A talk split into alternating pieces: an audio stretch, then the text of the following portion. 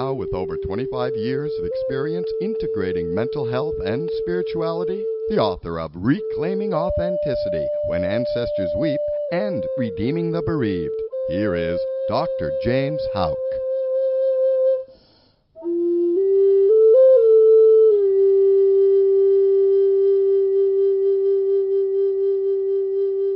Wherever you are in the world at this time, welcome to Reclaiming Authenticity, a show whereby you can find your courage to reclaim that which has always been in you. Very excited to be with you here today and every other Friday at three p.m. Eastern Standard Time, noon Pacific Standard Time. And each and every week, uh, these broadcasts are dedicated to the integration of spirituality and our mental health. Well, I'm Doctor James Houck. Very good to be with you here today, like I said. And if you want some more information on me or to leave me your comments about today's show, just invite you to visit the website. It's w w w dot b b s radio dot com forward slash reclaiming authenticity. All one word there. So it's w w w dot b b s radio dot com forward slash reclaiming authenticity. And if you would like to call in, always enjoy taking calls um, and be part of the this uh, hour. Uh, that number is uh, toll-free. It's eight eight eight, six two seven, six zero zero eight. That's eight eight eight, six two seven, six zero zero eight. And I'll be, be taking your calls after the break.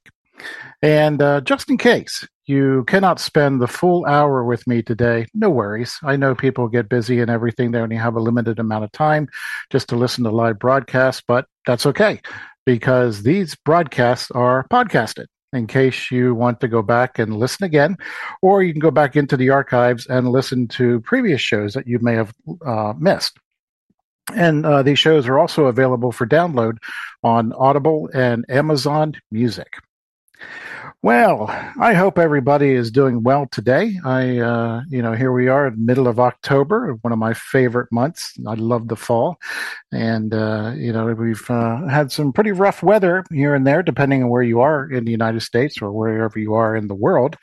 But um, it's still an exciting time. Um, but it's been an interesting week for me. I have to, I have to tell you, it's just um, people I've talked to just um, have this little bit of an angst going on.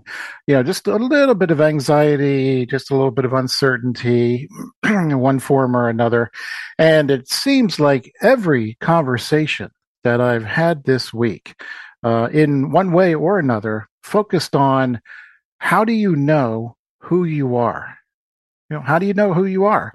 And I, I tell you, I've had this conversation or, or asked this question with kids and teenagers and adults of all ages. How do you know who you are? And most of the time, people will typically say something like, well, of course I know who I am. And, uh, you know, you might uh, think it's a silly question, you know, but who? You know, who do you know? Uh, how do you know? And so forth. You know, you might say, well, uh, I, I know my name and therefore I am my name. I'm a boy or I'm a girl or I'm this many years old. Okay. I know who my parents are, my great-grandparents, and going back, so on and so forth. I know my my street address and, and everything, the country I live in, uh, the color of my skin. Um, I know who I am. Well, that just sounds like you read it off the back of, um, you know, your driver's license. You know, just simple information that's kind of generic. But do you know who you really are? You know, uh, who are you beyond the color of your skin or beyond the place that you live or beyond your name or beyond the names of your parents or brothers and sisters, other siblings and grandparents, aunts and uncles and cousins? Uh, I was reading uh, uh, earlier today uh, a book by Joseph Rael, Beautiful Painted Arrow. And uh, the book I was reading was Becoming Who You Are, just because this conversation kept coming up in my co- in my conversations with uh, clients and so forth. And uh, he writes that becoming who you are means that you do not one day become you, but rather you're always in a state of becoming. You're always learning who you are, like pages of a book that's opening or a sprouting seed that grows, transforming into new leaves and flowers. Knowing who you are is a lifelong journey, a journey that is bold and old and new. Well, it's also interesting that we place a lot of who we are based on circumstances or bloodlines or other things that we can point to, you know, kind of the externals at, at times. But, you know, it doesn't matter who we are or even what family we were born into. Um, we sooner or later, you know, come into a world filled with relationships. Indeed, we are social beings who often spend our lives, that lifelong journey, trying to make sense of our world by trying to find our place in this world. And as social beings, you know, nobody is an island, okay? I'm not the first one to say that. I believe it was uh, John Donne who had first uh, been given credit for this thing, you know, no man is an island. But uh, as social beings, it's often within the context of our relationships that we experience tremendous pain and suffering. And these could be anything from, say, just intentional acts of feeling betrayed or experiencing uh, cruelty that somebody has inflicted against us, or even vice versa. What have we done to others? And sometimes we're just simply in the wrong place at the wrong time.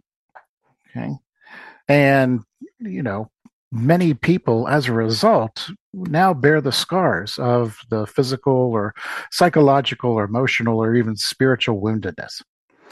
And as I'm going to be talking about in, in today's show, it's just basically about how do we tell these stories, you know, of, of who am I? How do we tell them? Do we tell them from a place of woundedness or disappointment? And depending on how long we've been carrying around this brokenness, we might even tell our stories from a deeper place of bitterness, deep, deep, deep within ourselves. And yet, ironically, just as we experience our woundedness in relationships, it's also within the context of healthier relationships where we can find our healing, our voice, our authenticity.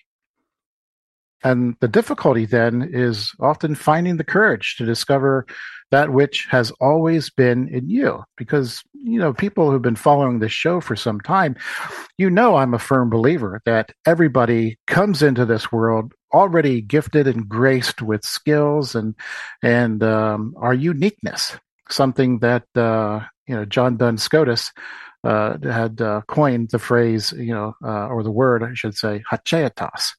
It's a thisness, you know, and, and nobody else has that thisness except you. So if your name is Matt, then, you know, you, you know, you have this Mattness to you, or Maryness, or Donna-ness, or again, whatever you, your name is, you are unique and you have your own gifts and graces and skills, this haecceitas. Okay? But you know, for some reason, as we go through life and we try to find our place in this world, maybe we feel as though we've never really lived up to another person's expectation of us. And we never had a, a chance to find our thisness. Or maybe we hid that uniqueness. We caught a little glimpse of that, but we thought that we needed to hide it from others in order to survive abuse or ridicule or shame or bullying behavior, whatever it might be. Or perhaps those aspects of ourselves, you know, have been taken away from us, and we didn't have the strength to fight for those things. You know, but either way, when we become aware that we have done these things, it does take tremendous courage to reclaim who we are. And we can reclaim our voice. We can reclaim our uniqueness. We can reclaim our thisness. And when this occurs, sooner or later, we're going to discover that we begin to tell our stories of transformation from a different place in us, a place of healing and wholeness and gratitude. It will show up in our stories. Well, it doesn't take a rocket scientist, and no offense to the rocket scientists out there, but um, I think as, you know, individuals and a nation and even the world, we are going through some pretty difficult times right now, just to say the least. And yet, within everyday losses that we experience, um, as uh, you know, I and my colleagues like to say, you know, there are big T traumas, and then there's little T traumas of, you know, just more of like tr- little T transitions in our lives, which can be just as upsetting, you know, and just as disappointing. Um, but within every loss that we experience, and, and every disappointment, and, and even every tragedy we're faced with, you know, sooner or later, they all present us with this challenge. Is this experience going to make me bitter, or is this experience going to make me better? And depending on what we have gone through, we may not be ready to even ask that question. We may not even know how to ask that question. But sooner or later, when we have a, a time to catch our breath and we reflect on our lives, or maybe, you know, you do this when your head hits the pillow at night and you're staring up at the ceiling. Am I becoming better by my experiences, or am I becoming bitter? And this is where I find most people struggle between the two. And many people ask me, well, how's that possible? You know, how, how does a past experience have the potential to make me bitter or better? Well, let's flip that question around a little bit, shall we? You know, instead of a, a this or that question, maybe instead, you know, we realize that there is so much more to us than, you know, what we have become so far. And this is truly what Reclaiming Authenticity is all about. Finding the courage, finding your courage to reclaim that which has always been in you from the very beginning. And therefore, there is potential for us to become better, and it's always there for us to realize, embrace, and live it out. Well, like I said, I will be taking your calls after the break, because I really would like to hear from you on today's subject, Falling with Grace, Freddie the Leaf's Wisdom. Now, um, it really brings us to a, a point when we consider, you know, falling with grace. You know, how do we navigate through difficult times? Or maybe let's put it, be a little bit more accurate with that question. How do we be in such times? You know, and, and this changes it up a little bit. We're not talking about what we need to do, but rather how are we, our presence. You know, what's our presence, and how do we interact with others when we're in relationships with all people, since we are social beings? Well, let's begin by taking a page out of one of the most beloved children's books, The Fall of Freddie the Leaf. This is the perfect time of the year to read this book, because after all, we are in the season of autumn, fall. And if you've never read this book, I highly suggest that you get it. It is a classic. It is a, a great way to explain not only the subject of death and dying to children, but it also teaches the rest of us the significance of trusting and letting go and simply be, especially in the midst of uncertainty and the unknown. Because yes, on, on one level, the book is about the change of seasons, you know, but it's a, it's a change of seasons through the eyes of Freddie, a leaf. And um, interesting, he's uh, a leaf on a tree, and he watches the other leaves on the tree grow and how they enjoy the sunshine and how they're all tossed about with the wind and the rain and how they change colors with the season of autumn, you know, reds and yellows and oranges and so forth, purples and blue, you know, and, and then eventually how they turn brown and brittle. And then finally, they let go of their branches, and they fall to the earth with grace and become nourishment for the soil. But also, on the other hand, this book teaches us also about the importance of yielding through change. You see, many of us, many, many people often struggle with the uncertainty of change, and more importantly, the transitions that we go through. Remember the little T trauma?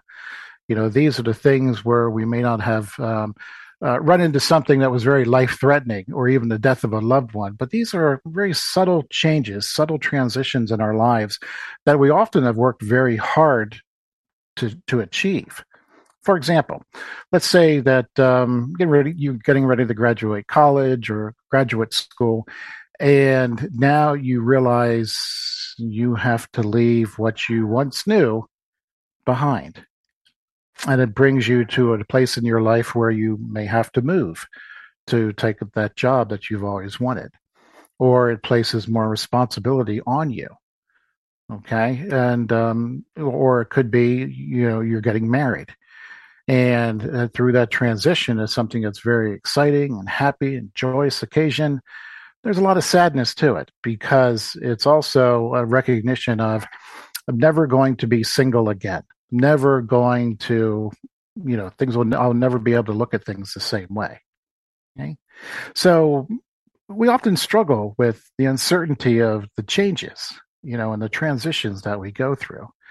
And, and this is what we often struggle with the most because we, uh, you know, sooner or later, we just might allow fear to come in and take over.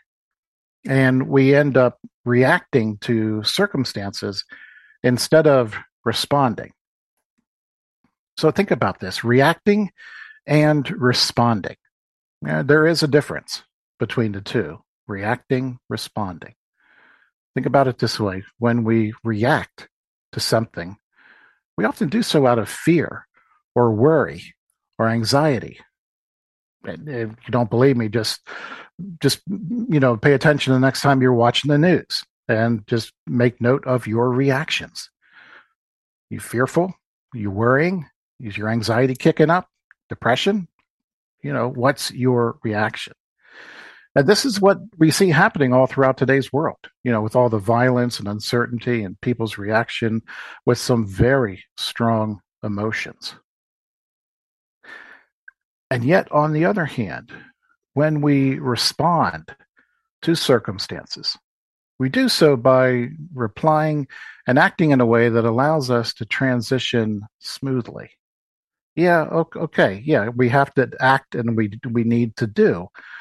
But more importantly, we become present. We remain. We persist. And we respond again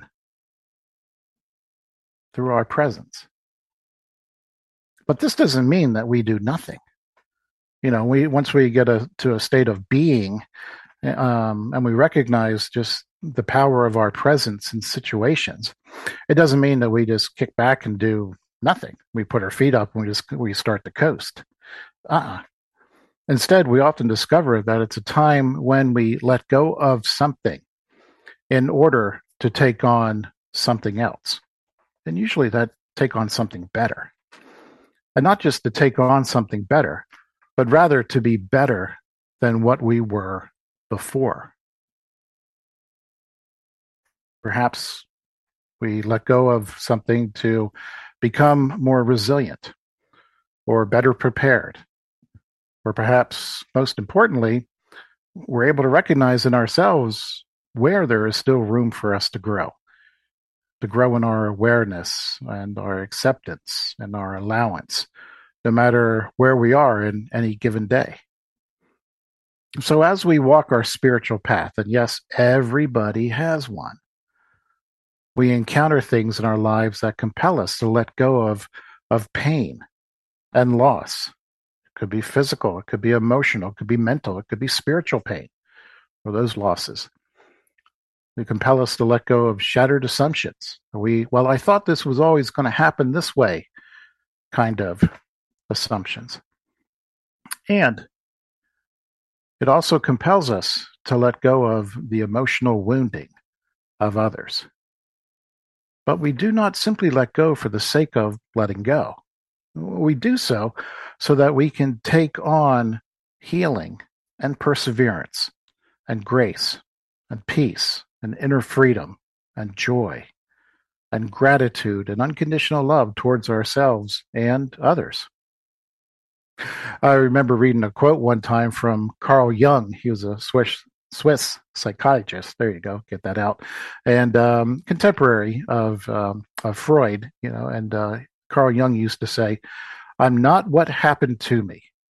I am what I choose to become. Now, every journey that I've been on, literally, has always taught me about how genuineness and authenticity in relationships are tangible. But, you know, indeed, it does require a lifelong commitment to self-discovery and honesty about who we are, not just with all of our skill, scars and gifts and phobias and strengths and graces and, you know, things like that. But there is so much more to us than what we have realized, even to this day. Unfortunately, this uh, commitment to walking a spiritual path is a price that many people consider just too high to pay and not worth their time. And maybe you've heard people just reason that uh, wouldn't it just be easier to be satisfied with the status quo, to go with the flow and just simply not question, put your head down and just do? Well, of course, that might be the frequently traveled road, but let's not deceive ourselves here, okay? This inner desire for a genuineness and authenticity in relationships with ourselves and others and God is not going away. Moreover, that internal longing, longing to be more authentic and truer to ourselves is only going to get stronger. Trust me on that one. The more we push it away, the more it's going to come back stronger. The gentle nudges are going to become more frequent, and so forth and so on. And the people around you will start to say things like, hey, you know what? I don't know if you've ever considered this, but you would be really good at. And it's just, God has a way of just saying, stop and take a serious look at really who you are.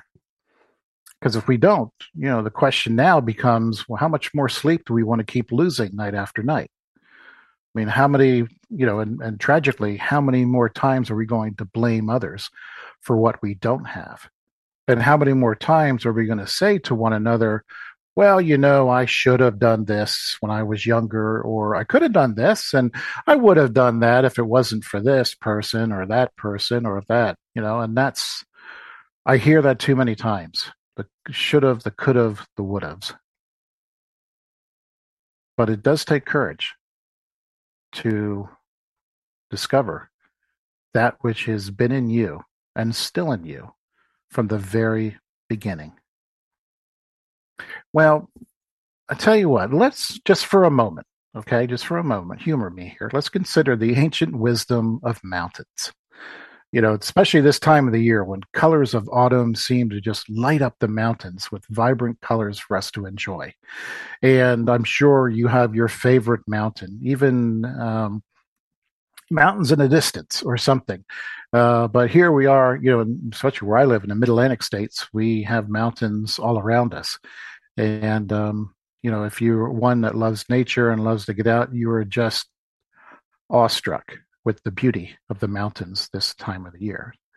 And I am an avid fan of hiking mountains. I love it. I just wish my knees and my back would enjoy it as much as my mind and heart does. Well, anyway, I found that there's a striking parallel between our search for authenticity and how the ancient wisdom of mountains, literally and figuratively, give us a glimpse into our desire for uh, psycho-spiritual transformation. In other words, mountains have much to teach us.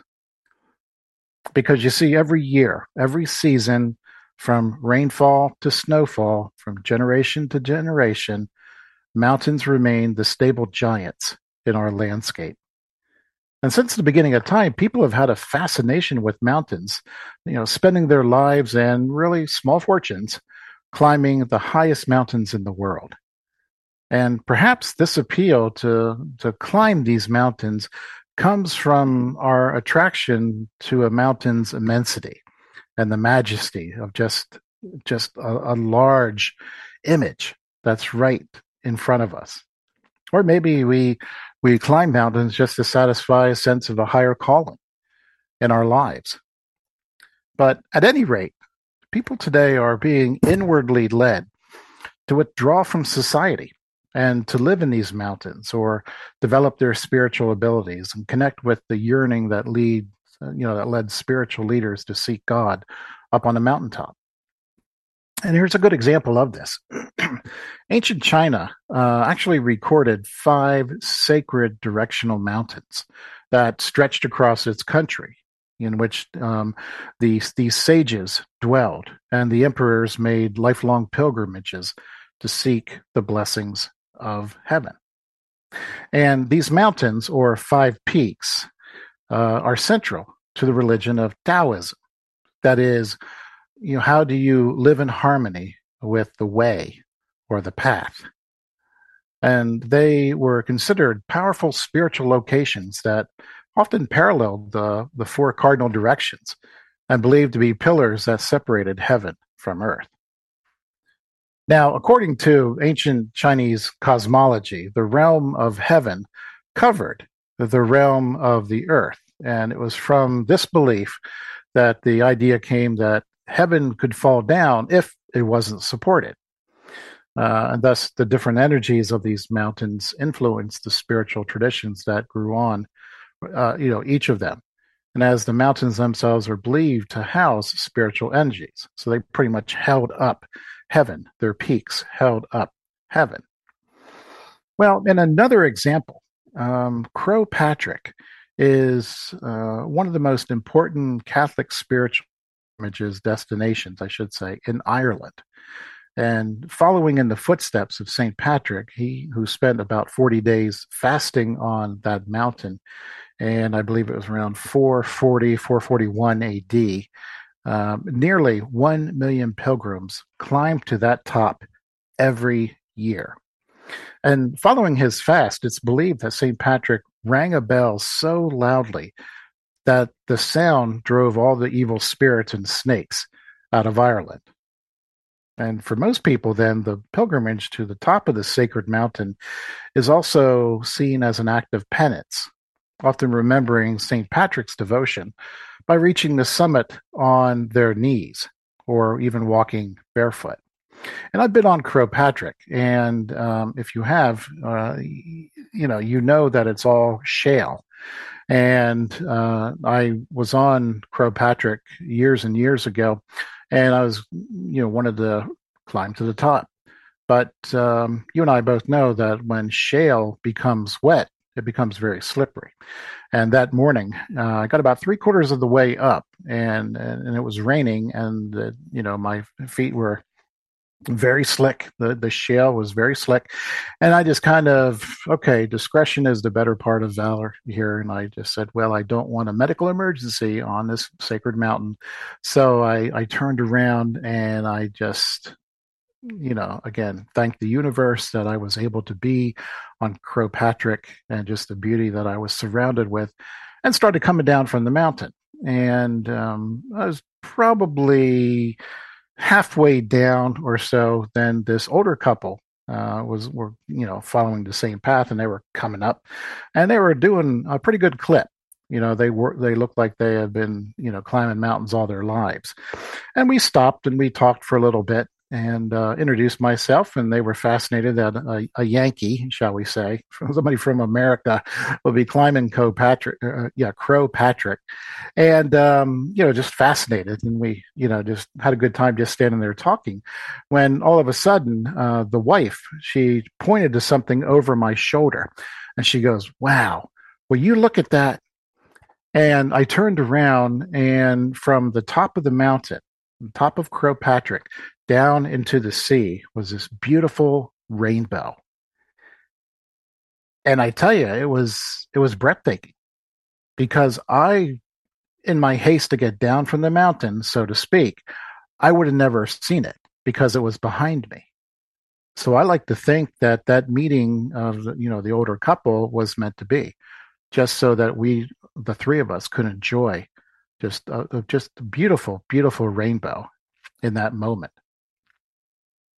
Well, um, as I read uh, earlier from Joseph Rael's uh, you know, Beautiful Painted Arrow book, um, the Tiwa Native American mystic, uh, uh, Joseph Rael is also a ceremonial dancer, an artist, and a writer.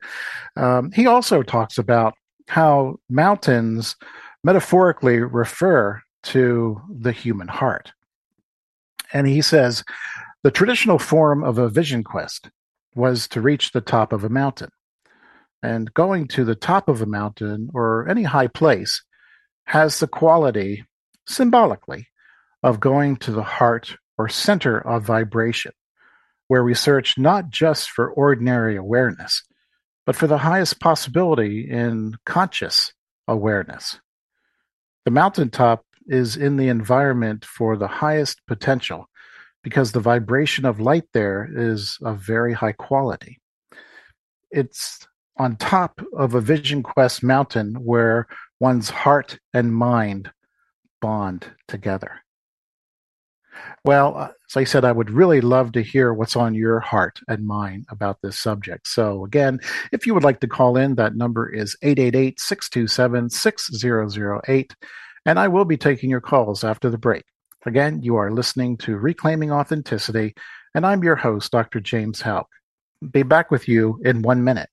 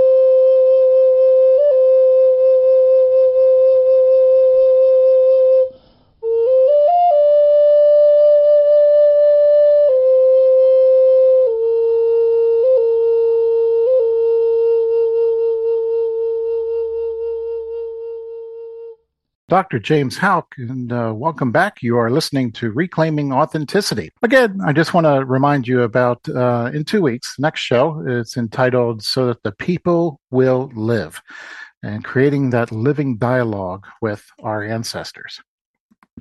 Because every now and then I, I run into a misperception out there uh, today that before you can help others, you have to be free from your own pain and suffering.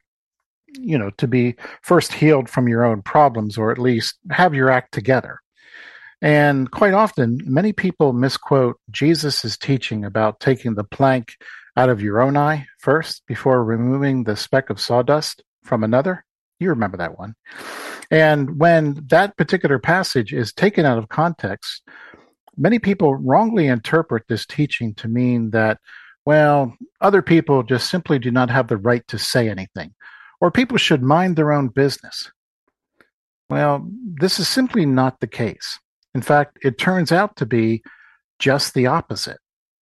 You know, in spite of themselves, people find ways to reach out to serve others in various and unique ways. All the while, pay attention to themselves. So tune in uh, two Fridays from now, three p.m. Eastern Standard Time, noon Pacific Standard Time, and I believe that is October the twenty-eighth. I look forward to having you. Well, in the first half of this broadcast, we were talking about the book, The Fall of Freddie the Leaf. Now, like I said, typically we think of this as a children's book, and it is.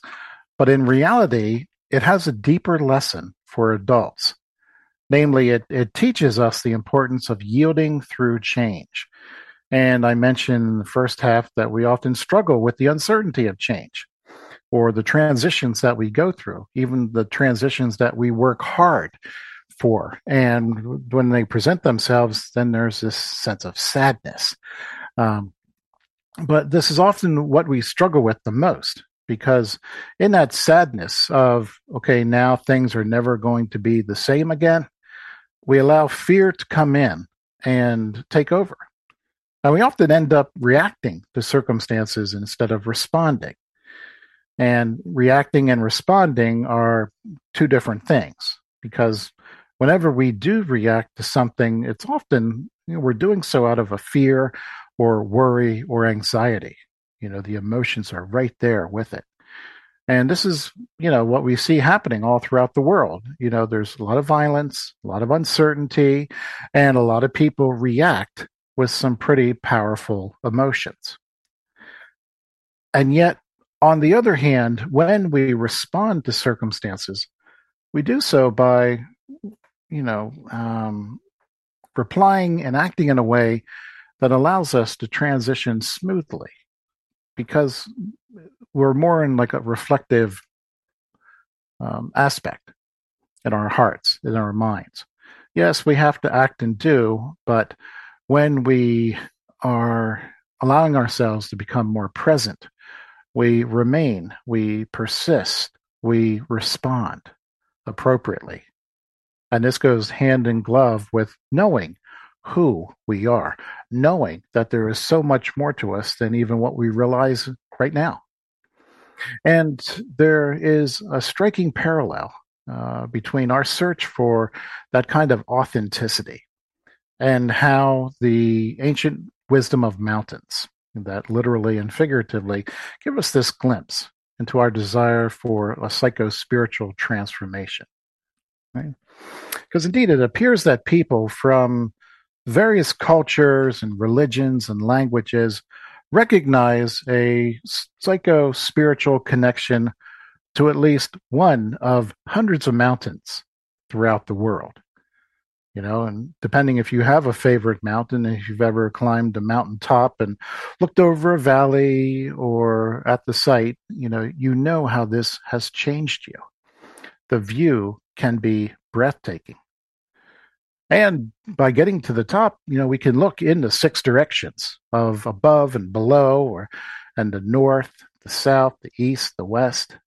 You know, when we do so, one can really grasp the proportion of just how small we are in comparison to the vast world. And perhaps it is this realization that we're drawn to mountains in the first place, because we are stirred to reconnect with our hearts. And throughout history, many battles have been fought on or close to mountains, and this just might be a means of reflecting the heart's inner struggle. Perhaps we climb mountains to get away from a disconnected world, or um, you know, uh, we want to get away from conditional relationships, and we want to reconnect with ourselves and with God. And yet, when we gaze at or we climb mountains, we may not realize the physical or psychological, even spiritual interdependence that we have with mountains for our survival and well-being. Uh, and for instance, you know, people in wildlife depend on mountains for the agricultural or forest benefits, as well as source of water and nutrients. And we, you know, human beings have certainly become dependent on minerals such as coal and iron ore, shale, methane, methane, copper, gold, clay, silver, nickel, chromium, et cetera, for our everyday use. And still, there's a lot of talk these days about how can we just reduce our carbon footprints. And some people say, well, we just eliminate need to eliminate greenhouse gases or industrial emissions and the effects of mining. And some people say, well, it's nothing but global warming, and let's talk about conservation. Yet, what I don't hear included in these conversations is how the damaging effects our carbon, per- carbon footprints clearly mimic the damaging effects our interpersonal footprints have on one another. Okay, clearly our carbon footprints have a damaging effect. But I wonder if we realize that what are the damaging effects of our interpersonal footprints? And, and what are those effects that we have on one another? You know, because today it's often considered the norm, if not the expectation, that people will walk all over one another, to lie, to cheat, to steal, and then expect that these actions will have no psychological or spiritual consequences. Because if we assume this, we are gravely mistaken. you know, as, as evidence from our attitudes and our actions, we have not learned from previous generations. We have not learned from their discoveries. We have not learned from their mistakes and so forth. We clearly do not possess the ancient wisdom that comes from recognizing those lessons of um, interpersonal respect and dignity and value and gratitude passed on to us in the created order of things. Or, you know, to put it another way, it should be glaringly obvious that the way we treat our environmental resources and animals is really a direct reflection of our attitudes and behaviors towards one another. In fact, and despite all our searching for a psycho-spiritual wholeness, we do not possess such wisdom because we do not understand how we are spiritually and emotionally fragmented. And yet it is from this understanding that we recognize the opportunity that is before us to heal this relationship with ourselves and others and the land. It is important to yield through changes. Many of us often struggle with the uncertainty of change, as I mentioned in the first half, you know, especially the transitions that we go through. That fear comes in, we allow it to take over, and we end up reacting to circumstances instead of responding. And yes, as I said, there's a difference between reaction and responding. Reaction carries with it some pretty powerful emotions.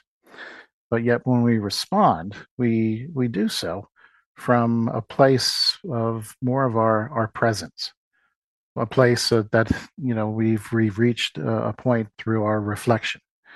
And we um, we remember who we are and what our purpose is in this life, and we respond appropriately. Well, again, let's go back to the mountains and uh, this time of the year with just the beautiful scenery that the mountains, you know, create for us. And a lot of people like to take a spiritual journey on a mountain, and rarely, you know, this kind of a journey, just rarely a journey is just a journey. The miles we travel are often filled with anticipation, assumptions, attitudes about what lies ahead, right? You know, we, we plan a trip, or we're going to climb a mountain or go for a walk, and we get filled with excitement and our hearts swell, um, and we begin to ask ourselves, I wonder what I'll find. I wonder what it's going to be like. How long is it going to take? And am I there yet? However, instead of sitting back and enjoying this journey, we become fixated on answering these questions. In fact, we may often lose sight of the transformative process and purpose of the journey itself. But still, we may be in the habit of asking these questions of who and what and when and where and why because of our past experiences. But indeed, we, you know, where we have come from and where we have been often influence us on where we think we want to go on this journey and what we will find. But let's consider this thought. If we behave this way when we take a physical trip, are we just as curious, anxious, and impatient about our own spiritual journey? After all, we may not take into consideration the stamina and the fortitude needed to undertake such a trip. It's not a journey of haste. It's a journey of self-discovery. It's a journey of integration. It's a journey of endurance. And therefore, we do not take such a psycho-spiritual journey alone. Psychospiritual journeys have often been misunderstood as having a, a linear or a logical sequence in which contain a specific beginning and ending point. Instead, a psychospiritual journey is far less defined. Oh, we may point to a specific time when we realize we are seeking a psychospiritual path, but quite often, this kind of journey takes us not only into ourselves, but also beyond ourselves. You know, at times the journey circles back and presents us with life lessons that we have yet to learn. You know, there lessons that are open-ended, lessons that are unknown, lessons that are even mysterious. But a psycho-spiritual journey requires faith and takes us beyond our personal assumptions, our personal expectation boundaries. Then they certainly take us out of our comfort zones and limitations. They take us to self-discovery and wonder, not so much of how far we've come, but more in terms of how far do we have yet to go. In fact, we should never believe that we have arrived or reached the end of our journey while on this earth.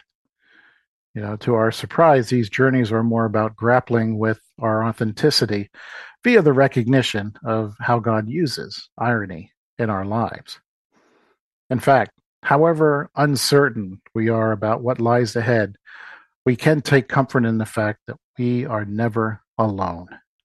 We are in full view of millions and millions of people who have gone on before us. We are connected to our ancestors by our humanity and the relentless desire to pursue the one who has called our name.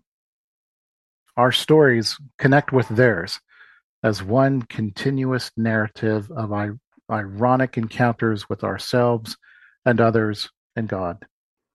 Perhaps it is this element, then, of irony where we first begin to see God in our lives.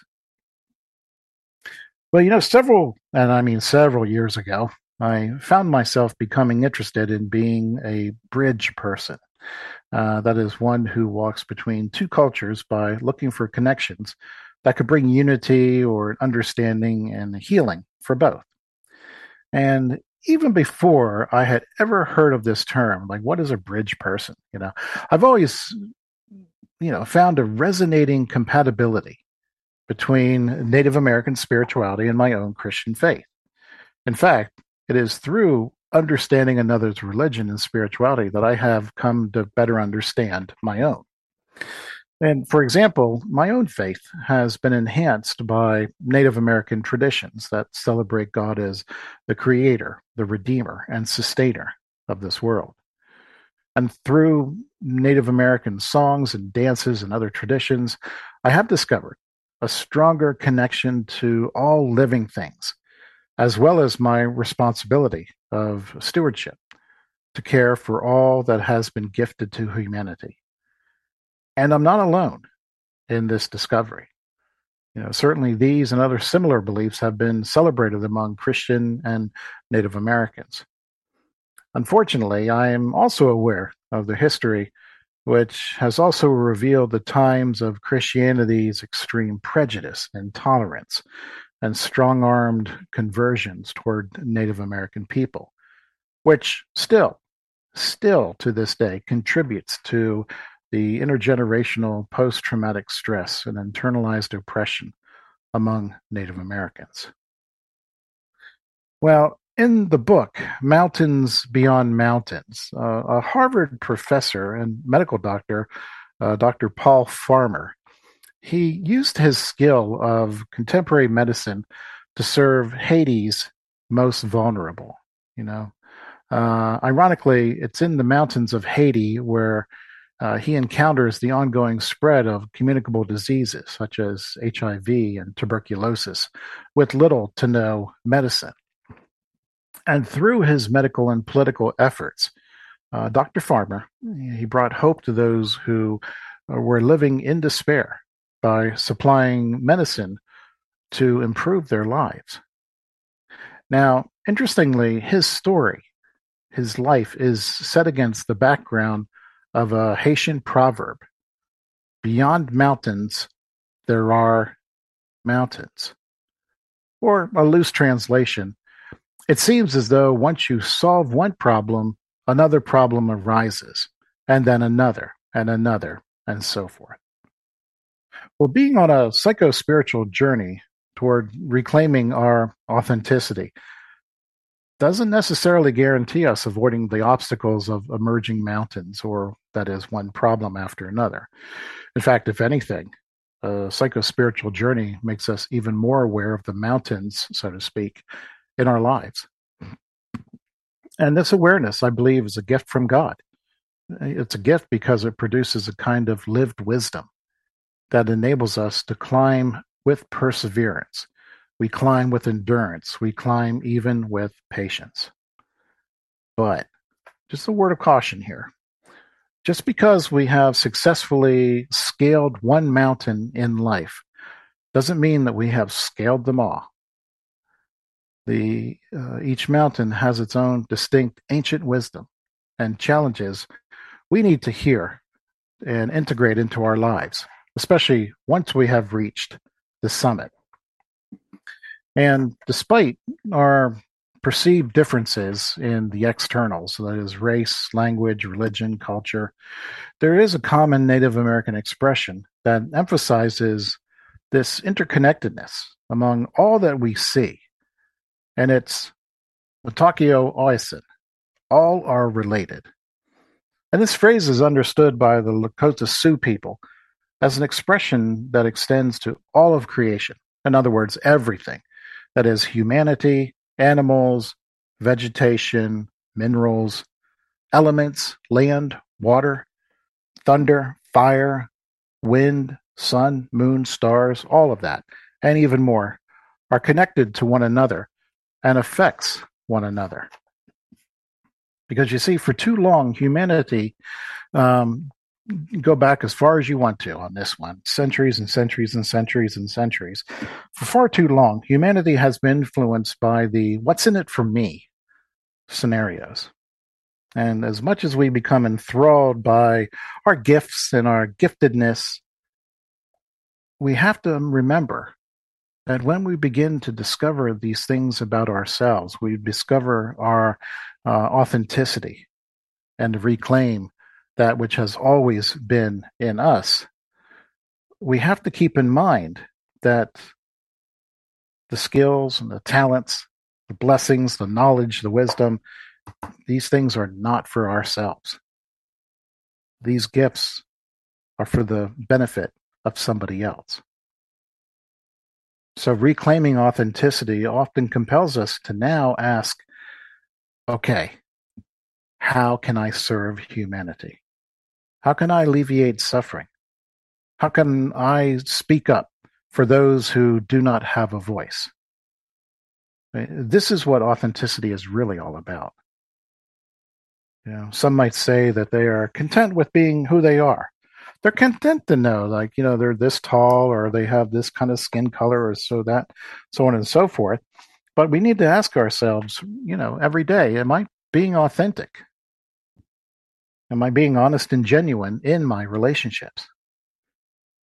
You know, why, why do we think we need to wait until we are retired, whenever that will be, to do what we've always dreamed of doing? Really, what are we waiting for? Having all our bills paid, having enough money in the bank. As I said, too many people uh, play the, well, I'll get around to it someday. I should have, I could have, I would have. You know, they play that game while vulnerable and wounded people are in need right now. And such hurting people need others to see in them the potential to live authentically, including the benefit of reclaiming their own authenticity. I mean, maybe people believe that they have too much to lose to be authentic. Perhaps they don't know or fear that people will not accept them as they truly are.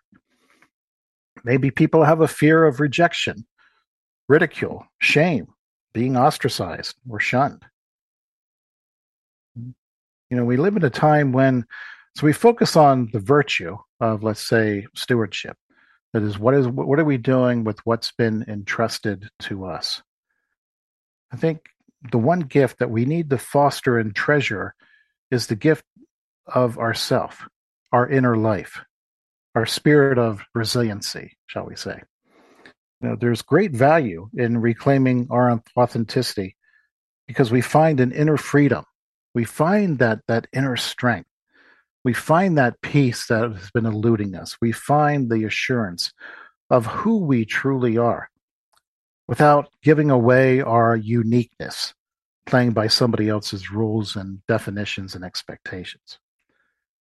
I mean, for some, finding their inner strength to be able to stand on their own two feet further empowers them to reach out for better relationships, better jobs, a stronger sense of justice, and so forth.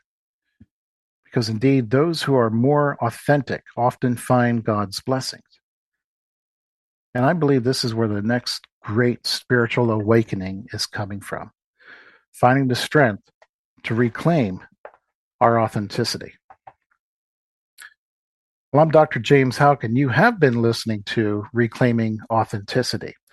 I thank you for spending this hour with me this afternoon. And again, if uh, for some reason you have not been able to, or if you're curious about other broadcasts, uh, go to and visit the website and just click on uh, the archives. And uh, the website is www.bbsradio.com forward slash reclaiming authenticity. And then you'll be able to download uh, the broadcast that you had missed. Well, until next time, everybody be safe, uh, behave yourselves, and may you continue to reach out and reach into yourself to discover all that you are and who you are. Take care.